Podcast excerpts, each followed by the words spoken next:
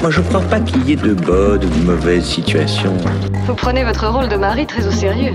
J'adore respirer l'odeur du napalm le matin. Oh, mais tu dînes en cravate maintenant? Je pense que quand on mettra les cons sur orbite, t'as pas fini de tourner. Vers l'infini C'est un plaisir de vous rencontrer, monsieur Labadite. Mon mari est absent, vous voulez voir mes fesses? Et ensuite je vous roulerai une pelle. Bonjour à toutes et à tous pour cet épisode spécial de Cinématrack, épisode spécial puisque nous sommes tous réunis en direct de Cannes. Nous sommes au moment où on enregistre le dimanche 22 mai à 23h09, on est donc à mi-festival. C'est donc l'occasion pour faire un premier bilan de nos impressions. Et je suis en compagnie de JB, bonjour JB. Salut Mehdi. De Gaël, bonjour Gaël. Bonsoir. Et de Julien, bonjour Julien. Bonsoir à tous et à toutes. On va commencer par un premier petit tour de table et je vais vous demander tout simplement vos impressions générales sur le festival, que ce soit euh, la qualité globale ou euh, l'ambiance, comme vous voulez. Juste, euh, est-ce que vous êtes heureux d'être là? Gaël, tu commences? Oui, Gaël, tu commences. Je suis heureux d'être là, oui. Mais... ça fait du bien d'avoir du soleil, des beaux temps, de la chaleur et de la sécheresse. Et, et sur le festival Ah, tu euh, euh, pour les films, euh, je suis content de voir des films, euh, vu que j'en voyais pas énormément, maintenant j'en vois beaucoup plus. Après, pour la sélection, semaine de la critique, pour l'instant plutôt très positif. Euh, 15 des réalisateurs, c'est une catastrophe, mais pourtant il y a, y y des très grandes, des belles surprises à la quinzaine aussi. Donc. Très bien. Julien Euh, moi, pour l'instant, euh, pour l'instant, assez, satisfait de l'ensemble d'une de la compétition qui est à un niveau assez homogène. Euh, c'est pas forcément pour l'instant, je pense, la cuvée du siècle. On parlera plus dans le détail. Euh, mais euh, on a eu des débuts un peu coussi coussa. Je me suis dit ouf, ça va être, tu sais, genre la, la cuvée sans énormément de relief. Et là, ça fait quelques jours qu'on a des projos euh, plus rock'n'roll, pas forcément toujours pour des grands films, pas forcément même toujours pour des très bons films. Mais euh, je trouve, qu'on est pas mal pour l'instant. Et puis pour ce qui est du festival dans l'ensemble, il y a une vraie, une vraie sensation de retour à la normale euh, avec les bons côtés, c'est-à-dire qu'il y a plein de monde. Euh, il y a plein de monde. J'ai jamais, jamais autant parlé autant avec les gens à Cannes, avec n'importe qui. N'importe quel type. Moi, ça fait plusieurs jours que je parle avec euh, une journaliste allemande. J'ai discuté avec un producteur de Philadelphie qui était au marché du film. Enfin, tu croises des gens que tu croiserais pas en temps normal et il y a une envie des gens de parler de cinéma qui est vachement cool. Euh, après, il y a les moins bons côtés, euh, les problèmes de billetterie qu'on a rencontrés, même si nous, les nantis de la presse, on est mieux maintenant. On va pas trop, on va plus se plaindre. Euh, et puis, oui, plus de, plus, plus de monde et euh, de moins en moins de masques. Ça, je sais, je sais que c'est pas forcément. Voilà, on n'est plus pas forcément toujours sur la même longueur d'onde là-dessus. Et moi, je respecte le, le, les- le choix des gens, surtout dans des salles surchauffées. Mais bon, c'est, euh, on a un peu l'impression que tout est derrière nous et c'est une bulle qu'il faut à la- dont je me méfie moi personnellement. Bon, un peu comme Julien, moi, euh, pour, le, festival globalement, c'est vrai qu'il y a ce- cette sensation euh, de retrouver le Cannes qu'on connaît, avec euh, au début quand même cette peur pour la, billetterie et qui a posé beaucoup de problèmes à beaucoup de gens et qui continue à en poser. Donc ça, c'est une question qu'il va, à mon avis, falloir régler pour les prochains festivals parce que ça pénalise beaucoup de gens. Mais en tout cas, pour nous, ça a été assez vite réglé. Et pour globalement le festival, au début, j'étais plutôt content. Euh, mais moyennement en fait, parce que si j'étais, j'avais ni de grands chefs-d'œuvre ni de grosses bouses, donc j'étais sur un, rythme de croisière euh, assez euh, moyen, mais, mais satisfaisant. Et là, depuis quelques temps, là, je commence à avoir à la fois des hauts et des bas. Donc, on, retrouve un peu les, les joies de, de, de sortie de, de films et de découvrir les avis, euh, les avis des autres et de vérifier qu'on ne s'est pas totalement trompé euh, dans son propre avis. Et ça, c'est vraiment quelque chose d'assez unique à Cannes, d'être euh, les premiers à, se forger un, avis sans avoir aucun retour avant de, voir les films. Et ça, c'est toujours un, vrai plaisir. Ouais, moi je te rejoins là-dedans. Moi c'est pareil, je suis content de retrouver ce plaisir des lumières qui s'éteignent et de tout qui peut se passer une fois qu'elles sont éteintes. Alors avec les réserves, en effet, moi pour l'instant, j'ai pas vu de films qui m'ont complètement subjugué comme on en voit parfois à Cannes, mais bon, de toute façon, je, vis des moments sympas euh, avec la possibilité que ça arrive à un moment. Euh, alors moi, je parle avec personne, parce que j'ai pas de masque. Euh, non, voilà. Puis sinon, c'est un, un chouette festival. Je suis content que ce soit de retour à la normale. Très bien, on va maintenant se pencher un peu plus sur les films à proprement parler. Et toute compétition et toute catégorie euh, confondue, je vais vous demander quel est votre film que vous avez le moins aimé pour l'instant. On va commencer par le piège, négatif. il a pris à l'envers. Oui. Et on commence par JB. Alors moi, c'est très facile. C'est un film qui s'appelle L'Envol. Euh, je sais que je le pique à Gaël aussi, à mon avis. Non, je pas à Gaël Non, j'ai vu pire. Il a vu pire Oh là là. Euh, L'envol, c'était l'ouverture de la quinzaine des réalisateurs. Euh, je me demande pourquoi. Enfin, ça donne. J'ai l'impression qu'une ouverture de sélection, en principe, ça doit donner la couleur de la sélection. Et l'envol, c'est le film qui a le moins de personnalité de tous les films confondus. Et ça, je pense que Gaël sera à peu près d'accord. C'est un film qui est, d'une niaiserie et d'une banalité affligeante, alors que sur le papier, ça pouvait être un joli conte comme, euh, Pietro Marcello euh, avait, fait avec Martin Eden, qui était un truc un peu féerique. euh, on pouvait légitimement s'attendre à ça. C'est vraiment pas le cas. C'est vraiment. Ouais, c'est niais le mot qui me vient à l'esprit. On a l'impression d'être dans un magasin d'antiquité. Alors tout est très propre, les acteurs sont, sont, sont pile à la place où on imagine qu'ils doivent être. C'est-à-dire que Yolande Moreau joue le rôle d'une dame un peu, euh, un peu fofolle, qui a toujours les yeux rivés vers le ciel et qui parle avec les grenouilles. Euh, Louis Garrel rejoue le rôle d'un aventurier euh, au regard ténébreux dont l'héroïne du film va tomber amoureuse. Tout est à sa place et rien ne se passe. Et donc c'est un film qui est d'une banalité affligeante et d'autant plus dans une ouverture de compétition, je trouve. Ah, peut-être euh, Gaël, toi, t'as- vu que tu l'as vu le film, t'en penses quoi toi? Bah, je suis tombé des nues quand j'ai appris que c'était le, le réalisateur effectivement de Martin Eden, que j'avais adoré. Euh, là, c'est- c'est c'est un échec cuisant. Quoi. Enfin, c'est c'est- c'est ridicule. Le film est complètement. euh, C'est ouais, non, c'est c'est vraiment euh, du grotesque, mais enfin. Enfin, moi, moi, ça m'avait fait penser un peu à un feuilleton euh, de fin d'après-midi sur TF1. quoi. D'accord. Une catastrophe. Effectivement, il y a Yolande Moreau, euh, c'est juste. euh, enfin, euh, c'est terrible de, de, de lui donner ce rôle-là. quoi. Enfin, enfin, c'est, c'est quand même une, une actrice formidable. Et là, euh, je, la, je la trouve qu'elle se ridiculise. Quoi, donc, euh, bah, non. Et tu as pourtant vu pire. Ah oui, oui, oui Et c'est quoi donc? Alors, ça s'appelle euh, Ennis Men. Alors, euh, Men. euh, Épelle un peu pour les Alors, auditeurs. Euh, ok, euh, euh, E-N-Y-S, Ennis. Alors, ensuite, men, comme euh, bah, men au, au pluriel, Mhm. genre euh, plusieurs hommes. D'accord. Comme même d'Alex Garland. Voilà, et c'est effectivement, ouais, ça, ça- c'est mauvaise augure, quoi. Donc, euh, c'est l'histoire, on va dire, d'une euh, d'une amoureuse euh, des fleurs qui est sur euh, une, île déserte. Euh, on ne sait pas trop où. je dirais que c'est plutôt une île anglo-bretonne. Voilà. Et, et cette personne, cette femme, observe un bouquet, enfin, ouais, plusieurs fleurs qui poussent au même endroit de l'île et rien ne change. Et tous les jours, euh, elle note, euh, enfin voilà, le, Ça a l'air formidable. 13, 13 avril, rien n'a changé, 14 avril, rien n'a changé, c'est un peu ça, et les vaches se répètent tout le temps, tout le temps, tout le temps. C'est un pari, c'est pas vrai. Ils se sont pas trompés, genre en remontant la même bobine. euh, Ouais, non, c'est très bizarre. Et enfin, elle jette une pierre dans un puits, et cette image, on la voit tout le temps, tout le temps, tout le temps. Ça se répète, ça se répète. Et il y a une pierre, et il y a une pierre, une sorte de, de, monolithe au milieu de l'île. Et, euh, et tout ça avec des, des bruits euh, très. Euh, Il y avait des. des, des, comme ça. Désolé pour les auditeurs.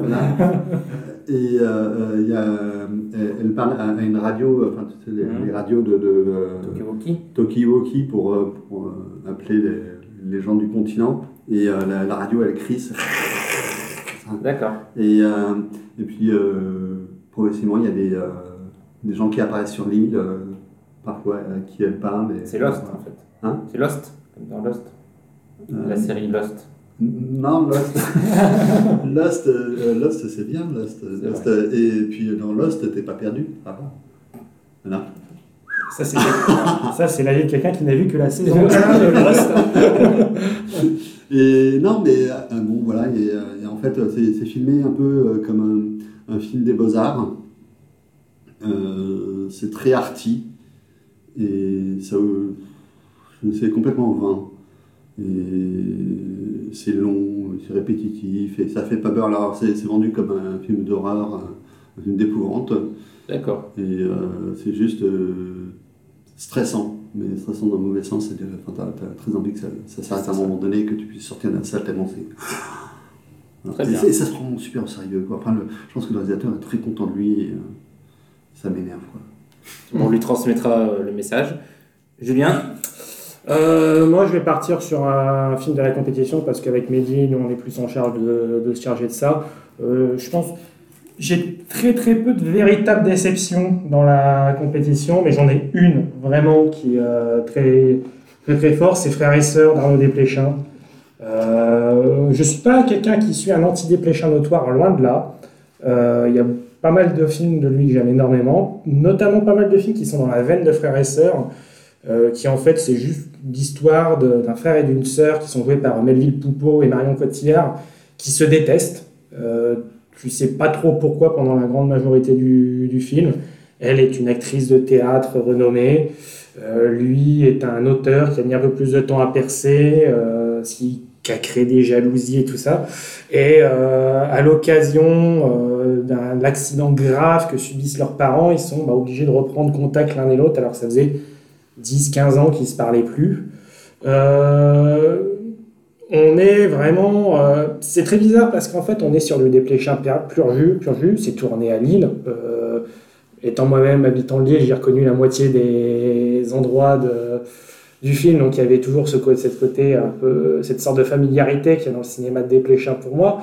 Mais euh, en fait, c'est un film où Desplechin prend son style, tout en son style assez, euh, hyper littéraire, hyper écrit, euh, limite un peu verbeux évidemment par moment, et il le pousse dans des curseurs d'hystérie autour de personnages qui sont d'une antipathie, mais alors infernale, et ça donne une caricature de drame bourgeois qui est vraiment qui est qui- qui- par exemple j'ai rien spécialement contre Melvin Poupeau. Melvin Poupeau est abominable dans le film. De, de de grotesque. C'est juste oui, la, caricature de petits jeux d'ego de gens qui n'ont aucun intérêt qui n'ont aucun intérêt. Euh, le film euh, a beaucoup divisé ce qui est, euh, je pense, pas loin d'être une première pour un film de Desplechin à Cannes. Euh, c'est pas du tout quelque chose à laquelle je m'attendais. C'est même le film qui a reçu les premières huées euh, dans les projections de presse. Tromperie, ça n'avait pas été très très bien accueilli. Alors c'était pas, en c'était pas en compétition Tromperie, et c'est vrai que Tromperie a un projet très tellement bizarre parce que tellement hardcore. C'était vraiment un truc, euh, on sent que voilà, il, Philippe Roth et il voulait faire son adaptation ultra fidèle de Philippe Roth, qui un auteur qui est réputé inadaptable et c'est pas pour rien. Et ça donne un truc euh, tellement aride en fait que il n'y a même pas de réaction épidermique, je pense, au sens où euh, en fait Tromperie, ça, n'intéresse pas grand monde en fait. C'est pas un film, c'est un film fait pour quasiment personne. Non, mais ce qui est étonnant, c'est que ça, ça sent- enfin, moi je l'ai pas vu, hein, mais ça semblait être le retour euh, à sa préoccupation pour la famille. Oui. Qui est le truc qui est sympa et qui marche toujours chez Desplechin. Oui, oui. Parce que ce qui n'avait pas marché à Cannes, moi j'ai souvenir d'un film. euh, c'était comment? P. Comment tu dis Jimmy P. Jimmy P, c'est ça. Oui. Mais ça, ça n'avait pas fonctionné du tout. Mm. Y avait des gens qui s'étaient barrés pendant la Ouais, ouais. séance. C'était extrêmement long comme film. Mais c'est marrant parce que euh, il y, a, il y a un extrait d'interview de lui, je crois que c'est dans les cahiers du cinéma qui est sorti, qui disait en fait qu'en gros l'idée en plus de revenir de son film, c'était euh, aussi l'idée de revenir à quelque chose d'un peu plus euh, traditionnel parce que euh, il n'avait pas super et- pas été super convaincu de l'accueil de Roubaix une lumière. Euh, qui est un film que on s'est on, battu un peu sur le film JB euh, là-dessus. Toi t'es un des chouettes. Toi je sais que t'en es très fan et moi j'en suis moins fan. Mais c'est un film qui est infiniment supérieur euh, à Frères et Sœurs. Et, en, en voir en arriver en arriver à ce que euh, Desplechin se fasse autant siffler dans une projection presse et je pense qu'il y a quelque chose fondamentalement qui cloche dans, dans son film. Et il y a on a un peu l'impression vraiment là de voir un cinéaste qui, a, qui est un peu dans une impasse par rapport à ce sujet-là et par rapport à ce qu'il ce qu'il veut en dire en fait. Je, je suis obligé d'intervenir maintenant pour défendre le, le, film, parce que moi je l'ai, à la réflexion, beaucoup aimé.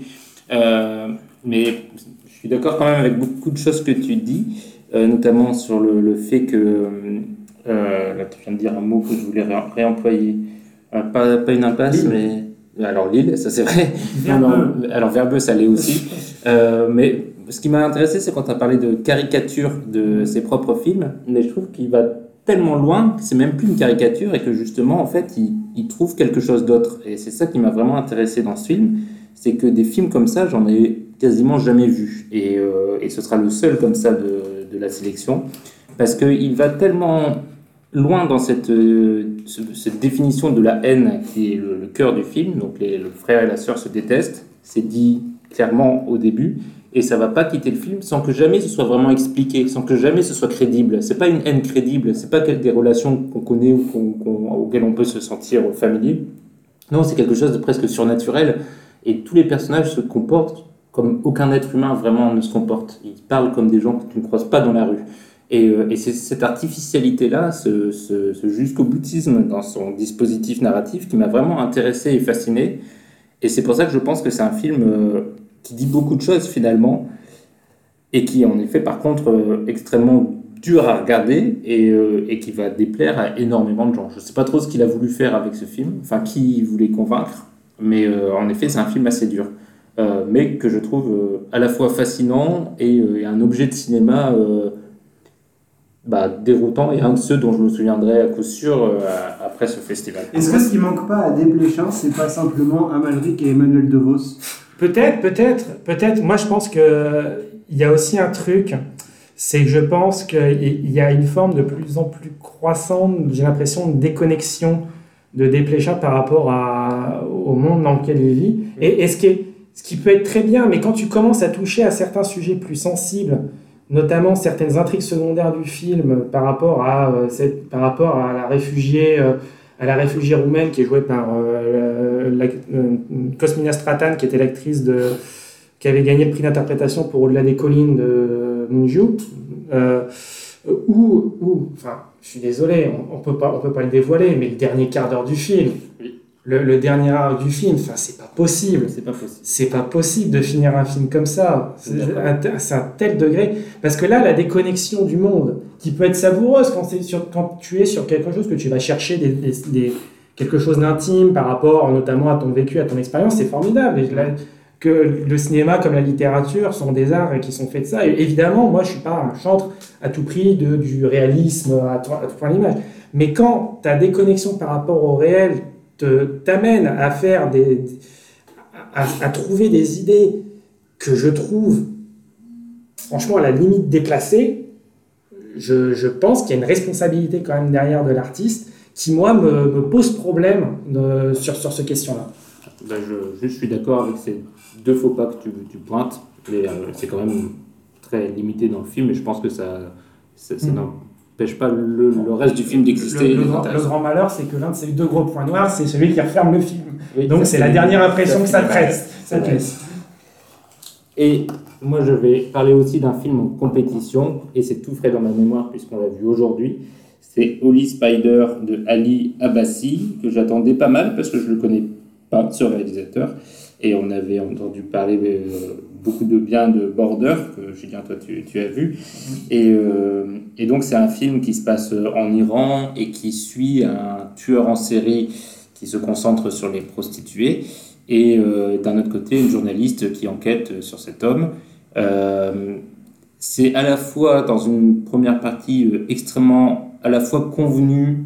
On a déjà vu mille fois des tueurs en série euh, assassiner des, des travailleuses du sexe à la chaîne et, un journaliste ou un policier enquêter en parallèle. On l'a vu cent mille fois et là c'est fait en moins bien. Et, euh, et en plus, euh, il essaye, dans, dans, la représentation de la violence, des féminicides, c'est presque déplacé la manière dont le film, puisque c'est fait sans aucune subtilité. Il y a même une scène où on ne sait pas si on doit rire ou pas, et du coup c'est encore pire. Euh, on, est, on est spectateur impuissant et condamné à regarder ce qui se passe sans que ça ait vraiment d'intérêt. Il y a une scène euh, de sexe que j'ai trouvé catastrophique. Euh, et ça, c'est la première partie. Et dans la deuxième, il essaye de détricoter ça euh, en, tournant ça plus sur une fable morale sur le système politique, on, dirait presque du, du Faraday, mais là aussi en beaucoup moins bien, parce qu'on ne comprend pas trop ce qu'il veut faire, c'est pas du tout maîtrisé. Jusqu'à la fin, j'avais un espoir qu'il y ait une sorte de, de, de, de, de, sortie de, piste pour aller sur un cheminement plus intéressant sur la société, la transmission du mal, etc. Et finalement, c'est toujours aussi lourdingue. Et du coup, ça m'a énormément déçu. Et je pense que pour moi, c'est de loin le, le, plus faible film de cette sélection, pour l'instant. Je, je suis dans l'ensemble assez d'accord avec toi. Euh, moi, j'avais vu Border, euh, que j'avais plutôt aimé, même si c'est deux films qui sont très, très, très, très différents. Border, c'est un film de genre, euh, tourné en Suède. je crois que c'est en, en Suède, ou je ne sais plus, dans. Ou Danemark, Danemark, pardon, en Scandinavie. Oui, c'est Tariq Saleh qui est suédois. Enfin, alors que là, ce, Là, celui-là, je suis d'accord avec toi. Pour moi, mon principal reproche du film, c'est la complaisance de, de, de Labassi par rapport à la violence qu'il filme. C'est-à-dire que euh, euh, on comprend évidemment c'est un serial killer qui tue des, des prostituées. Est-ce qu'on a véritablement besoin de voir un serial killer tuer cinq fois des prostituées selon des, processus différents, mais cinq fois avec le même dispositif, les mêmes regards, les mêmes gros plans sur la satisfaction du, serial killer qui accomplit son, son dessin? Moi, j'étais je, suis un peu mal à l'aise devant ça. Je suis un peu mal à l'aise devant. Euh, pas, mal à l'aise, je sais pas, mais je trouve qu'il y a quelque chose de. Comme je dis, d'un peu complaisant dans sa, dans sa représentation de la violence. Et euh, en fait, le problème du film, c'est que, comme tu le dis, il est scindé un peu en deux. C'est-à-dire que d'un côté, c'est un thriller sur un serial killer, et de l'autre côté, alors, tu as employé le mot de fable. Pour moi, c'est pas une fable, c'est plus un c'est quelque chose de beaucoup plus réaliste, c'est plus une charge euh, sur le, contre le système. Euh, c'est tiré d'histoire vraie. Voilà, en plus, c'est euh, une, femme, une charge pardon, contre le système judiciaire iranien. Mais je trouve que en fait, ni l'une ni, l'autre de ces deux parties sont suffisamment solides pour tenir le film. Et en fait, au final, je trouve que le film tient surtout sur l'interprétation de des, des, acteurs qui sont formidables, vraiment. Euh, mais euh, pour moi, ouais, j'ai aussi un sentiment de, euh, un sentiment de vraie déception parce que c'était un film qui était arrivé avec une certaine hype, une certaine aura. Et j'ai vraiment l'impression d'avoir assisté à un pétard mouillé avec celui-là. Je suis d'accord avec vous. Je suis d'accord avec vous. Euh, le film, à mon avis, il a un vrai problème, c'est au niveau de son point de vue. On ne sait pas trop de quel côté il se place. Tantôt, il est du côté du meurtrier, en étant assez complaisant, en effet, en le filmant de manière euh, presque fascinée. Moi, je sentais qu'il était quasiment fasciné par le modus operandi du mec, et d'ailleurs, la scène finale donne un peu raison à ça. Euh, à travers oui, le oui, oui, du bien sûr. Euh, mais mais ouais, été assez dans l'inconfort vis-à-vis de ça, surtout euh, quand la deuxième partie arrive, où on se dit là, va peut-être y avoir un côté, on va peut-être avoir un truc un peu moral, le côté fable dont tu parles, et finalement il arrive jamais vraiment. Euh, il y a des esquisses de sortie euh, enfin, qui finalement sont jamais vraiment euh, utilisées. Là où je peux te rejoindre sur le côté fable, c'est sur le c'est sur ce retournement final. Oui. qui arrive, mais qui arrive comme un cheveu sur la soupe. Oui, mais enfin, des retournements finaux, il y en a des retournements finaux, il y en a finalement beaucoup parce oui. qu'ils s'ouvrent des portes de sortie oui, bien potentielles sûr. pour bien jamais sûr. les prendre finalement. Ouais, ouais, non, non, bien sûr. Et puis c'est des arcs narratifs qui tournent court et je trouve que c'est autant de facilité scénaristique Mm. qui viennent nous dire ah il va peut-être se passer un truc et puis finalement non parce que bon. Et je, moi je, je, trouve le film très décevant euh, et surtout dans sa deuxième partie. La première à la limite on se dit bon bah voilà c'est un thriller c'est très maladroit mais à la limite oui on voit un serial killer agir euh, et l'enquêtrice euh, faire la journaliste. Les acteurs sont très bien. Euh, le personnage de la journaliste pas complètement il est pas fait de manière hyper idiote il est Mm. même plutôt réussi. Il y a des trucs qui sont pas forcément achetés dans la première partie, mais la complaisance et tout, c'est chaud. Donc oui, c'est vraiment nul, je suis d'accord. Très bien, là c'était la partie négative euh, du podcast, mais on va tout de suite apporter euh, un peu d'optimisme. Et euh, avant d'aller sur euh, votre meilleur film, je vais vous demander un plan qui vous a, pas forcément le plus beau plan, mais celui qui vous a marqué, ou celui que vous avez en tête, en tout cas à ce moment du festival. Gaël, est-ce que tu commences? T'es pas prêt? Euh, Un plan, c'est PLANT. C'est la même plan que Ah, celui-là. Dans, dans Ellisman. Non, mais avec des pierres apparemment dans les semaines. le- enfin voilà, enfin le, le truc c'est que euh, le dernier plan qui m'a marqué, c'est aujourd'hui quoi, mais euh, enfin je sais, euh, mais enfin c'est pas forcément celui qui m'a marqué le plus. euh, Tu auras un deuxième podcast pour changer. Ouais, mais enfin, ça, ça- il y en a d'autres qui vont peut-être me revenir par rapport au film que j'ai déjà vu. mais- Ok, Euh, donc euh, bah, donc c'est euh, euh, dans Falcon euh, Lake Mhm. de Charles, Charles Lebon et enfin bizarrement c'est juste un, un gamin euh, sur une balançoire avec un, euh, une cagoule blanche euh, où on voit juste les, les- il y a juste les trous de ses yeux et qui se balance alors qu'il y a une grosse teuf. Très bien. Julien? Euh, bah, Gaël, Gaël a choisi un plan du- d'un des derniers films qu'il a vu. Moi, je prends l'un des plans d'un des premiers films que j'ai vu. Euh, en disant, c'est un, un plan de La femme de Tchaïkovski de Kirill Srebrenikov, euh, qui était passé le premier jour de la, de compète. Euh, qui est un film qui est euh, assez virtuose, même si je lui trouve, je lui trouve quelques, je trouve pas mal de défauts. Je pense pas que ce soit un grand film, mais par contre, il y, a, il y a toujours une maîtrise formée chez Srebrenikov sur, sur deux points c'est la gestion de la distorsion des espaces et euh, la gestion des ellipses. Et euh, il y a, un plan d'ellipse dans le film qui est absolument fan- fantastique. Euh, je résume juste vite fait La femme de Tchaïkovski, comme son nom l'indique, c'est un film qui est centré sur la femme du compositeur Piotr Tchaïkovski. Tchaïkovski, qui, pour ceux qui ne le savent pas, était, selon ses biographes, homosexuel. Et pour cacher son homosexualité, comme beaucoup d'hommes de l'époque, il s'est marié avec une femme qu'il n'aimait pas et euh, qu'il a fini par l'éjecter éjecter de sa vie. Et euh, à partir du moment où elle, euh, se retrouve hors de sa vie, elle veut qu'une chose, c'est le reconquérir parce qu'elle est persuadée qu'elle va finir par le, le, le, persuader de son amour. Et notamment, à un moment, il y a un plan où lui, il part, il part à Moscou, je crois qu'ils sont à Saint-Pétersbourg, il part à Moscou. Et après que son train part, elle rentre dans, le, elle rentre dans la gare. Et euh, ça commence sur un, léger travelling qui se termine sur une, baie, sur une baie vitrée gigantesque. On la filme à travers la baie vitrée. Et à ce moment-là, il y a une ellipse temporelle qui se, qui, qui se lance et qui fait défiler quasiment un an, euh, un an avec juste des jeux de reflets dans, le, dans, le, dans la baie vitrée.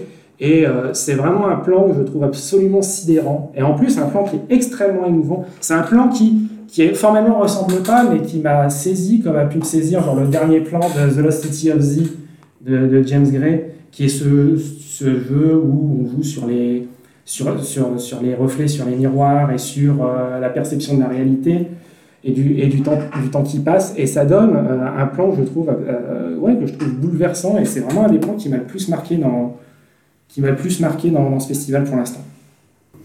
Et moi, il y, a, un plan qui m'a marqué, mais dont je vais sûrement parler pour le meilleur film, donc je me le mets sous le coude. Euh, donc je vais parler de mon deuxième plan préféré, euh, qui est dans EO de Jerzy Skolimowski, un film qui suit euh, le parcours d'un âne qui s'échappe ou qui est échappé d'un cirque et qui se retrouve un peu livré à lui-même. Et dans l'un des, plans de, ce film qui est surprenant à chaque scène, caméra arrive, c'est beaucoup de scènes filmées par drone, il arrive au-dessus d'une forêt qui est rouge, tout devient rouge, c'est tout d'un coup magnifique. Et euh, on voit l'âne qui marche en bas d'éoliennes, on ne sait pas trop ce qu'il fait là, et les éoliennes sont énormes, il le domine totalement. Et tu as la petite figure de l'âne dans cet univers, cette forêt rouge à la fois menaçante mais aussi magnifique, et on ne sait pas trop pourquoi il a voulu filmer ça, mais c'est beau, ça marche, et ça s'inscrit parfaitement dans ce film qui est euh, pour moi une de mes bonnes surprises pour l'instant du, du festival. Et, euh, Tu n'es pas le seul et je ne suis pas le seul. Moi, c'est un plan que je- dont je peux pas parler parce que je vais spoiler. Ah bah, voilà. C'est euh, dans Coupé, le film d'ouverture. C'est le plan final qui explique un des plans du début du film. Mais je vais pas en spoiler plus parce que moi j'étais tellement heureux de découvrir le film sans rien connaître euh, à son sujet et d'être surpris par lui que, que voilà. Mais c'est un plan qui m'a autant fait rire qu'ému. On peut dire que c'est un bel hommage au, au cinéma. Au cinéma. Euh, Cinéma de débrouille. Et, et au Fratellise. Et au Fratellise en plus, euh, dans la musique, euh, on est content de réentendre la musique. Voilà, bien sûr. Un film que Gondry aurait sûrement Ouais. bien aimé, je pense. Il y a un côté soyez sympa rembobiné. Ouais. ouais. Très bien. Donc on a fait le tour des plans et maintenant pour la dernière, euh, le dernier tour de table, cette fois-ci, vous allez pouvoir vous épancher sur, j'espère, un, un film que- qui vous a beaucoup plu. Et je commence par Julien. Ah ouais, je vais commencer parce que bah, ça va rebondir en fait sur ta, sur, sur, euh, sur ta recommandation pour le plus beau plan. Moi, je pense que le film qui m'a pour l'instant le plus marqué euh, euh, et, et m'a le plus plu, c'est EO de, de Jared Skolimowski. Euh, parce que c'est. euh, déjà, il y a le timing dans lequel le film est arrivé. Je crois que c'est le, le troisième jour de compétition, c'est le 5 ou 6e film de la compète. Et on avait eu jusque-là des films. Pour la plupart de qualité, mais euh, assez classique dans la forme. Euh, tu vois, voilà, La femme de Tchaïkovski, euh, Les huit, les huit montagnes, même Armageddon Time, qui est, qui est un très bon film, classique. mais qui est très classique dans sa forme. Et là, tu as Papy Skolimowski, 84 ans, qui arrive et qui te euh, filme euh, un âne qui traverse l'Europe euh, pendant, pendant 85 minutes. Ce qui change aussi radicalement de- des films de la compétition qui durent en moyenne 2h57. Euh, mais euh, ce que j'aime particulièrement dans le film, c'est que euh, c'est un film qui est évidemment armé d'un- message sur la, condition animale et tout ça. C'est un hommage très marqué évidemment au hasard, au Balthazar de, Robert Bresson, euh, qui reprend cette formule, cette, cette structure en roman picaresque, en roman pica- picaresque, non, je perds mes mots, avec ces voilà euh, chaque chaque aventure, chaque étape est une rencontre qui euh, nous en apprend un peu plus sur le, sur le personnage et sur les gens qu'il rencontre.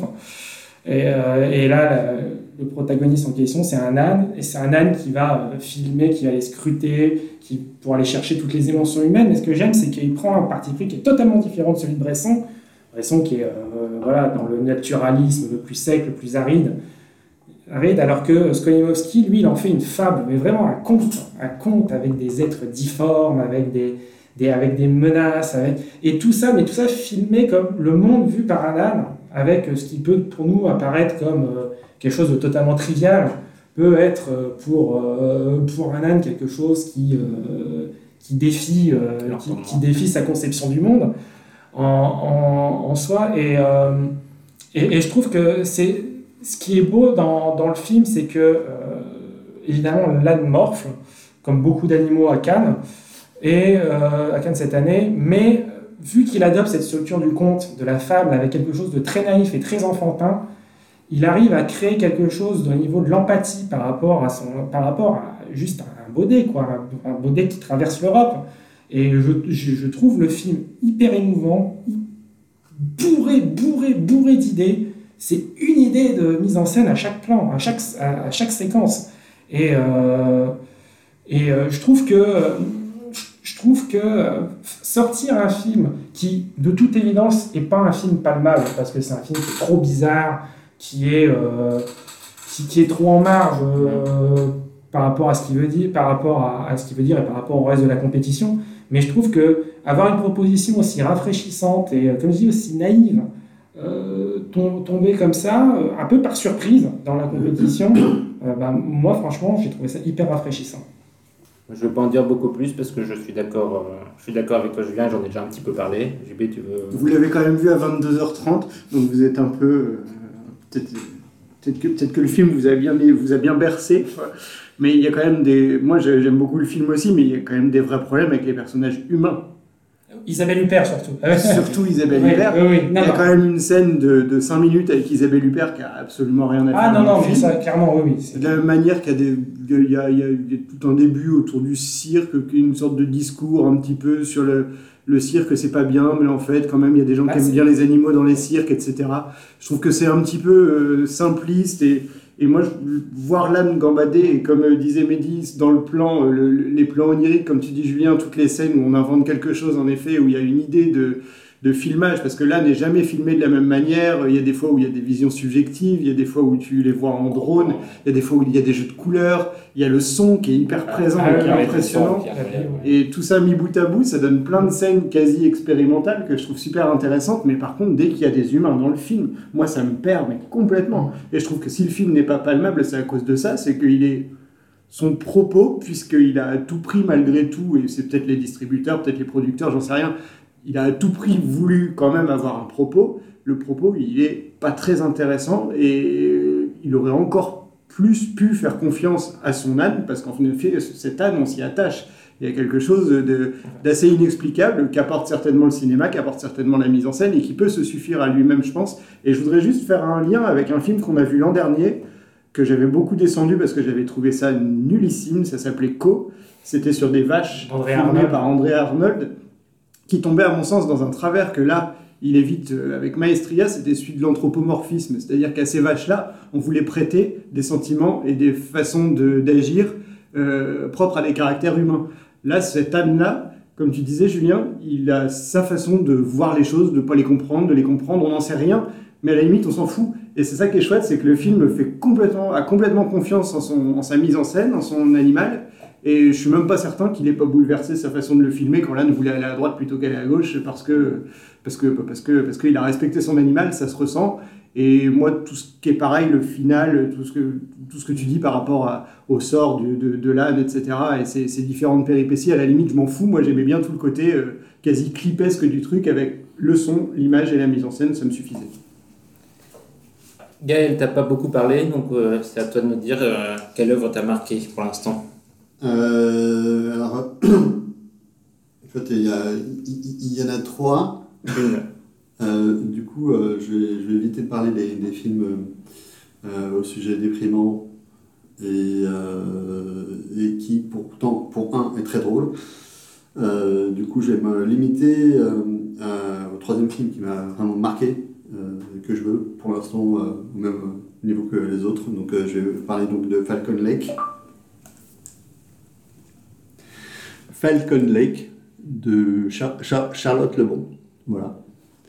Et qui est. euh, enfin voilà, un film qui m'a bouleversé. C'est euh, euh, l'histoire simple du, début d'une histoire d'amour, entre deux adolescents. Un jeune français de, de 13-14 ans et d'une québécoise de 16 ans. Et c'est coming out. c'est- Coming of age. Voilà. J'ai voulu euh, utiliser un mot. Bien euh, tenté, Gaël. Voilà, bref. Dire coming out, je suis sûr. Ouais, voilà, je- on, a, on a senti le, le, le dérapage. Bref, et euh, ce, ce- ce- ce- ce petit passage euh, de, de l'adolescence qui, est- qui est assez bouleversant. Et, euh, et c'est très drôle, c'est émouvant. Et c'est- c'est c'est ce dont j'avais besoin en ce moment. C'est Moonrise Kingdom euh, non, c'est- Ah, alors, non, pas du tout. euh, non, non, euh, c'est c'est- c'est vraiment. euh, beaucoup- Enfin, ça, ça, ça fait penser un peu à une chanson folk. euh, C'est vraiment c'est au bord du lac. euh, et euh, c'est c'est vraiment le. le- enfin, Ça donne envie. un, un petit, un petit jeune nigo de, de 13 ans, euh, complètement à la masse, et euh, une euh, jeune fille de, de, de 16 ans euh, extravertie, comme c'est pas possible. Euh, je pense que ça va être assez euh, autobiographique euh, d'une certaine manière, et j'imagine Charlotte Lebon à cet âge-là, à 16 ans, elle devait être un peu comme ça, je pense. Si en tout cas, elle n'a pas trop changé. hein. D'accord. Voilà. Très bien.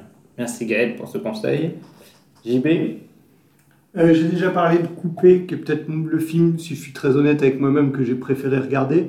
Et si je suis très très honnête avec moi-même et que je, je, je réfléchis au film qui m'a le plus marqué et que je vais garder sur cette première semaine, et d'ailleurs je pense qu'on va être plusieurs à vouloir en parler, c'est Sans filtre, je vais le dire en français parce que je suis nul en anglais, de Ruben Östlund, euh, qui est qui est complètement imparfait comme film, mais qui poursuit sur le sillon du réalisateur, à savoir euh, le cynisme et son, son désamour profond pour toutes les personnes qui peuplent cette planète, Euh, personnes et les animaux aussi d'ailleurs. Oui. Euh, c'est Et les ânes et les ânes, c'est pour ânes, ça. Et c'est un film qui est ouais, bourré d'imperfections, mais qui a, qui a généré la séance qui va m'avoir le plus marqué depuis je sais pas combien de cannes. Parce qu'il se passe dedans, et il faut pas trop en dire, mais le, le film est séquencé en trois actes, euh, dont, dont- dont l'un des trois est peut-être le truc le plus cruellement drôle que vous verrez de, de, de- de votre vie au cinéma. Donc euh, voilà, c'est tout. Je vais pas en dire plus parce que je pense que ça sert à rien et ça va, ça va spoiler. Ça parle d'une croisière et de gens très riches et les gens très riches vont morfler dans la croisière, c'est tout. Euh, j'ai trouvé, si le film n'avait été que ça, ça serait ma palme absolue euh, et, et irrévocable. Voilà. Tu veux dire un mot sur le Oslo Ouais, non, je suis d'accord avec, je suis d'accord dans l'ensemble avec JB au sens où c'est la séance la plus, euh, la séance la plus mémorable euh, de, de, ce festival pour l'instant, euh, très clairement. Euh, je suis d'accord aussi avec toi, évidemment, comme beaucoup de gens, sur le fait que le deuxième acte, le, le, le deuxième acte sur la, la croisière est l'apogée du film, et surtout, je trouve que en fait, il poursuit ce qu'il disait dans The Square, mais The Square qui pour moi est un film abominable. Je déteste The Square. Euh, je trouve ça affreux. Et euh, ce que j'aimais pas dans The Square, c'était qu'il avait ce, ce, ce, regard euh, misanthrope sur les gens, avec la posture d'un petit donneur de leçons euh, qui, euh, qui, avait, quand même un côté un peu euh, petit malin qui venait expliquer le monde aux gens. Là, c'est pas du tout le cas. Au début, c'est le cas. Mais justement, pour moi, le film devient, très bon au moment où il envoie Valdingaï ça et où il dit Ah, vous détestez les super vous détestez les ultra riches, moi aussi je déteste les ultra riches, alors on va leur faire bouffer leur merde à ces gens-là. On va, enfin, on va, les faire souffrir, on va leur faire vivre les pires horreurs et les pires tortures.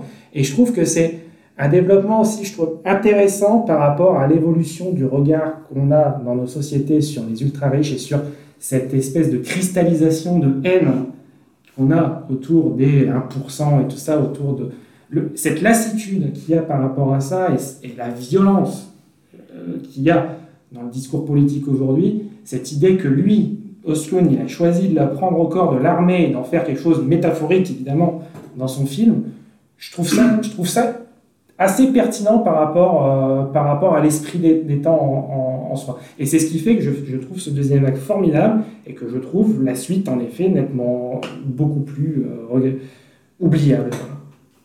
Euh, moi, j'aime je, je, beaucoup le, le, créateur de gag, euh, qui est Oslung, parce mmh. qu'il y a vraiment une un sorte timing. De, un timing, même visuellement, on retrouve du, du vieux cinéma comique dans, dans ces films.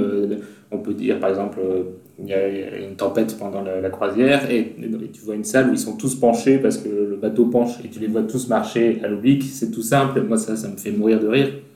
Même dans la première partie, qui est beaucoup plus classique dans son style, mais il y a plein de gags qui me font énormément rire aussi. Euh, mais, rien que dans le, dans, le film, dans le, gag visuel, le gag sonore, les répliques du personnage, pour moi, c'est vraiment là où il est le plus fort. L'humour, euh, comme on en revoit assez peu, euh, et d'autant plus à Cannes. Mais j'ai un gros problème avec lui, avec son cinéma et avec sa façon de faire. C'est ce que tu dis, Julien, c'est son côté petit malin donneur de leçons qui, pour moi, est exacerbé dans ce film et dans tous les actes. Et surtout, je trouve, le, tu vois, tu dit que le troisième acte est oubliable. Pour moi, il est même problématique dans la façon dont il redéfinit même tout le film, parce que ça aurait pu être une caricature un peu facile, mais, euh, mais jouissive des, des ultra-riches. Dans la troisième partie, on comprend qu'en fait, c'est pas les ultra-riches sans problème, c'est l'humanité. Et que pour lui, même les prolétaires, une fois qu'ils ont le pouvoir, ça va être le même problème. C'est pas une critique des bourgeois, c'est pas une critique des plus riches, c'est une critique de tout le monde. Et il met tout le monde dans le même panier pour faire ses bonnes blagues, pour faire ses petits, ses petits gestes subversifs, ses, ses petites blagues. Et ça, ça m'horripile. Ça m'horripile parce que du coup, c'est un cinéma qui tourne en rond et qui ne se dont le seul moteur, c'est sa propre exécration des choses se, dont il se moque. Il est volontairement caricatural et il se moque de cette caricature qu'il crée lui-même, et pour moi, ça, c'est vain. Et, euh, et ça m'embête, parce que je trouve qu'il a plein de talent, et, et, je sors de ces films, à, à, j'ai beaucoup ri, et pourtant, c'est un film que je, je, je n'aime pas. Je comprends complètement ce que tu dis, et je trouve ça brillamment énoncé. Euh, et je trouve ce qui est marrant, et c'était déjà ce que l'effet que ça m'avait fait avec euh, The Square, que moi j'aime plutôt bien, euh, c'est que le principal ennemi de Ruben Ostlund, c'est son, son, côté petit malin, en effet. Mais que derrière, bah, on voit bien, nous, la discussion, elle porte sur l'objet du film, ce qu'il a voulu nous dire, etc. Et c'est piégeux parce que la façon dont il nous dit, et nous dit tout ça, est vachement virtuose par moment. Mmh. Le début, les, les, les, deux premiers plans du, du, du deuxième acte, avec euh, cette valise qui tombe à l'eau et on comprend pourquoi est-ce qu'elle tombe à l'eau, c'est génial. Le, le, le, le, premier acte avec ce rang de, de, de défilé de mode euh, qui fait penser au. C'est quoi C'est le film de, de, avec François Pignon, là, le, placard. C'est la même première scène quasiment où le jouet. Enfin, c'est très Francis Weber. Mais il y a des gags purement visuels. Enfin, je cite Francis Weber, mais pour moi, c'est un mec qui est vraiment. qui est brillantissime, Francis Weber, dans le, dans le purement visuel comme ça. Et c'est un type, vraiment, Ruben Östlund, il a ça. Il, sait, il sait faire des plans drôles, il sait réfléchir des des, des, plans euh, qui sont bien plus signifiants que le sont ses discours, parce qu'il cite beaucoup Marx, il cite beaucoup, euh, il, a, il, a, il, cite Reagan, euh, il a, il a plein plein de belles citations et puis de, de trucs pour dire tiens, vous voyez comment je l'ai bien placé, ça, regardez. Ouais, mais c'est balancé justement de manière à ce que ça tourne à vide au bout Voilà, mais, mais par contre, il a, il a, j'ai l'impression qu'il n'a pas complètement confiance en son, son talent visuel, parce qu'il y a des gars qui disent bien plus du reste. Et dans The Square, j'avais déjà la même impression, avec notamment toutes les installations artistiques. Il y avait des trucs super drôles, avec la, la, femme de ménage qui ramassait une tas de poussière, qui était en effet en, fait une œuvre. Euh, il y avait des trucs qui étaient super et auxquels il ne faisait pas forcément assez confiance, à mon, à mon sens. Et c'est à nous qu'il ne fait pas assez confiance, mais de toute façon, vu qu'il n'aime pas forcément les humains, on, on comprend l'idée. Mais, euh, mais, mais je trouve que son cinéma gagnerait encore à à tomber encore plus dans le burlesque parce qu'en effet, la rythmique et tout, pour moi, tout est, tout est parfait dès que, dès que c'est muet. Surtout, surtout qu'au-delà du. Vous, vous mettez l'accent sur le visuel, moi je trouve qu'aussi ce qui fait la force de ce deuxième acte, c'est sa gestion de la temporalité. C'est vraiment c'est le paradigme d'Apichat Ponguera, c'est à cool, c'est-à-dire tu prends une scène. Si, tu, si elle fait 5 minutes, elle sera sympa. Si elle fait 15 minutes, elle sera insupportable. Si elle fait 40 minutes, ce sera une scène de génie. Eh ben, c'est exactement, ça. C'est-à-dire que ce deuxième acte, s'il durait 20 minutes, euh, il, il, aurait fait genre un tiers de ses gags, un tiers de ses trouvailles, et ça aurait été nul. Surtout que c'est, on sait ce qui va arriver. Oui. Le, climax du deuxième acte, on sait que ça va venir, et on se demande mais quand? Et ça s'étire, ça s'étire, ça s'étire. Et surtout, et, surtout tu, tu, sais que ça va arriver, mais tu sais pas dans quelle proportion ça va arriver. Parce que c'est surtout les proportions dans lesquelles ça arrive qui rendent, qui rendent vraiment euh, la séquence inoubliable. Très bien pour euh, The Triangle of Sadness, et donc sans filtre euh, en français. Euh, et, je vais finir sur un film beaucoup moins rigolo, mais qui est pour moi le seul véritable candidat pour l'instant à la Palme d'Or dans ce qu'on a vu, et peut-être la femme de Tchaikovsky. C'est le, le, Christian Mungiu RMN. RMN, c'est IRM en français. et c'est un, un, film qui, pour le coup, est assez peu drôle. Hein. On, on rit pas beaucoup pendant le film. Euh, ça dépeint un petit village en Transylvanie euh, dans lequel euh, des travailleurs sri-lankais sont appelés pour aller bosser dans une entreprise qui a besoin de main-d'œuvre pas cher. Évidemment, ça va très mal se passer. Les villageois sont révoltés à l'idée qu'il y ait des étrangers. On est dans une Roumanie qui a déjà de multiples tensions ethniques parce qu'il y a de multiples peuples qui y sont, euh, notamment on parle beaucoup dans, le film des Roumains et des Hongrois, avec aussi ce brassage des langues qui traverse tout le film. Et donc les, Sri Lankais, c'est la goutte de trop euh, pour ce, pays déjà sous tension. Et, euh, le réalisateur dissèque, parce que là, quand je dis ça comme ça, on dirait vraiment que c'est le film euh, antiraciste qui va poser les bases et montrer que c'est pas bien le racisme. C'est pas du tout ça, Christian Mungiu. C'est vraiment la, dissection de son pays, de, des moteurs qui créent ces sentiments de haine, de rejet de l'autre, de jalousie, de peur c'est surtout la peur qui est centrale dans tout le film. Et, euh, il nous explique pourquoi ces gens ont peur, pourquoi euh, tout le village est paralysé par la peur, la peur de, ces gens qui arrivent, la peur du déclassement, la peur de cette Union européenne qui est censée les aider, mais dont ils ont l'impression qu'elle ne fait que donner des subventions à des choses sans intérêt, et, euh, et à critiquer leur identité il y a cette opposition Est-Ouest qui est aussi constante dans tout le film, avec euh, des, renvois à la France qui sont parfois assez, assez glaçants dans la vision que ça donne de la France. Euh, et, le film est vraiment saisissant. À cela s'ajoute une maîtrise formelle euh, évidente, et notamment un, plan séquence d'une 15-20 minutes fixe dans une salle des fêtes dans laquelle tous les villageois expriment leur colère du plus profond d'eux-mêmes, et c'est fabuleux. C'est une des à mon avis, ce sera une des plus belles scènes de, ce festival. Et donc, c'est un film tout simplement puissant, intelligent, nuancé et, euh, et, très déprimant. Donc, euh, voilà, c'est mon coup de cœur. C'est vrai, bah, je l'ai vu euh, hier aussi. Et je partage, je partage ton point de vue. Il faut, faut, dire quand même que ça, c'est une partie du film. En fait, il y, y, a deux intrigues dans le film. La première et la principale concerne ces, ces migrants euh, euh, sri-lankais. Et l'autre partie, c'est, euh, parce que l'histoire d'IRM n'a rien à voir avec ça, c'est une histoire de famille assez banale d'un mec, d'un roumain, roumain, qui. Il est roumain ou hongrois Il est roumain on ne sait pas trop, il y a un mystère sur son voilà. origine. Bah, c'est surtout l'intérêt, c'est qu'en plus, on est vraiment à une zone transfrontalière. En plus, on est, euh, il est employé dans une entreprise allemande, il se fait virer parce qu'il pète la gueule à Parce qu'on l'appelle le gitan. Parce qu'on l'appelle le gitan. Et euh, il pète la gueule à un de ses collègues, et puis bon, il, se, il, se, fait virer, il, il, rentre à toute vitesse. Euh, il rentre à toute vitesse en Roumanie.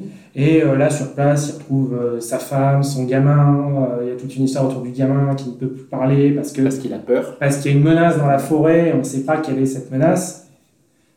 Et en fait, quand, au fur et à mesure, dans la première heure que s'avancent les deux intrigues côte à côte, on se demande un peu où est-ce que ça va, où est-ce que ça nous mène, tout ça. Et la manière dont Munju arrive à le faire de manière totalement naturelle et pas du tout de manière en emboîtant les storylines les unes dans les autres, cette manière qu'il a complètement organique dans son récit d'imbriquer l'intime, l'humain, le politique, le social, le macro, le micro et le macro, à parler de, de quelque chose qui est ultra proche, c'est-à-dire des questions de subventions européennes pour des parcs au fin fond de la Roumanie, mais au fond, ces gens-là, tu les entends en Roumanie, T'entends la même chose dans les meetings de Zemmour, t'entends la même chose dans les meetings de Marine Le Pen. Au, au mot près, c'est des arguments, des arguments, l'immigration la, bactérienne, tous ces trucs-là, tous ces trucs-là que t'entends dans tous les discours d'extrême droite du monde entier. De, et voir qu'il arrive de manière jamais didactique, uniquement par sa croyance dans sa capacité euh, aussi bien de raconter que d'illustrer que son propos, il y a vraiment un côté, ouais, film de maître, quoi, film d'un cinéaste qui est en possession de ses moyens euh, de manière totale. Et c'est, oui, le, film, c'est peut-être le film de la compétition qui, qui renvoie le plus cette image du grand film, du grand film de société, du grand, voilà, de grand cinéma avec un grand sujet, avec des acteurs fantastiques, fantastiques, vraiment. Et euh, notamment la France est dedans parce qu'il y a un acteur français, parce qu'il y, y a un acteur français dans le film. Mais euh, oui, le, le, le film, c'est un film cathédrale. C'est le film cathédrale pour l'instant de la. Alors, pour moi, comme pour toi, je pense que c'est le favori pour la Palme d'Or actuelle, aussi parce que c'est le film qui sonne le plus palmable. Oui. On sait aussi que généralement, c'est pas forcément ce film-là qui repart avec la palme. Non. Mais il y a une chose, c'est, c'est qu'une chose, c'est que au vu de la composition du jury, au vu du fait que c'est l'un qui le préside, je ne peux pas m'imaginer le film ne pas être au palmarès la semaine prochaine. C'est inconcevable que, que, que ne soit pas au palmarès. Ce serait vraiment passé à côté de quelque chose autour de ce film. Je l'ai pas vu. Ça a l'air chouette. Hein. Mais c'était à 22h et c'est roumain, 2h30. 2h. 2h Oh, bah j'aurais dû. Et c'est pas funky. Alors c'est pas funky, mais franchement c'est pas chiant du tout. Non, c'est pas chiant. C'est pas chiant du tout. Bon. Et ben voilà, je pense qu'on a fait, euh, on a fait le tour. On approche de l'heure de podcast, donc c'est euh, c'est parfait. Euh, C'était donc notre petit bilan première semaine. Il nous reste une semaine, en, en vérité plus que 4 à 5 jours. Euh, Peut-être que ça va tout renverser euh, d'ici là. On a encore quelques films euh, qu'on attend au tournant. Je pense notamment à Cronenberg ou Park Chan-wook ou autre. Et, et on vous... non. et, et, on vous refera un, un petit bilan en, on l'espère, si on arrive à, à, trouver du temps pour être tous dispo euh, la semaine prochaine, pour vous donner surtout nos pronostics pour, pour les différents prix.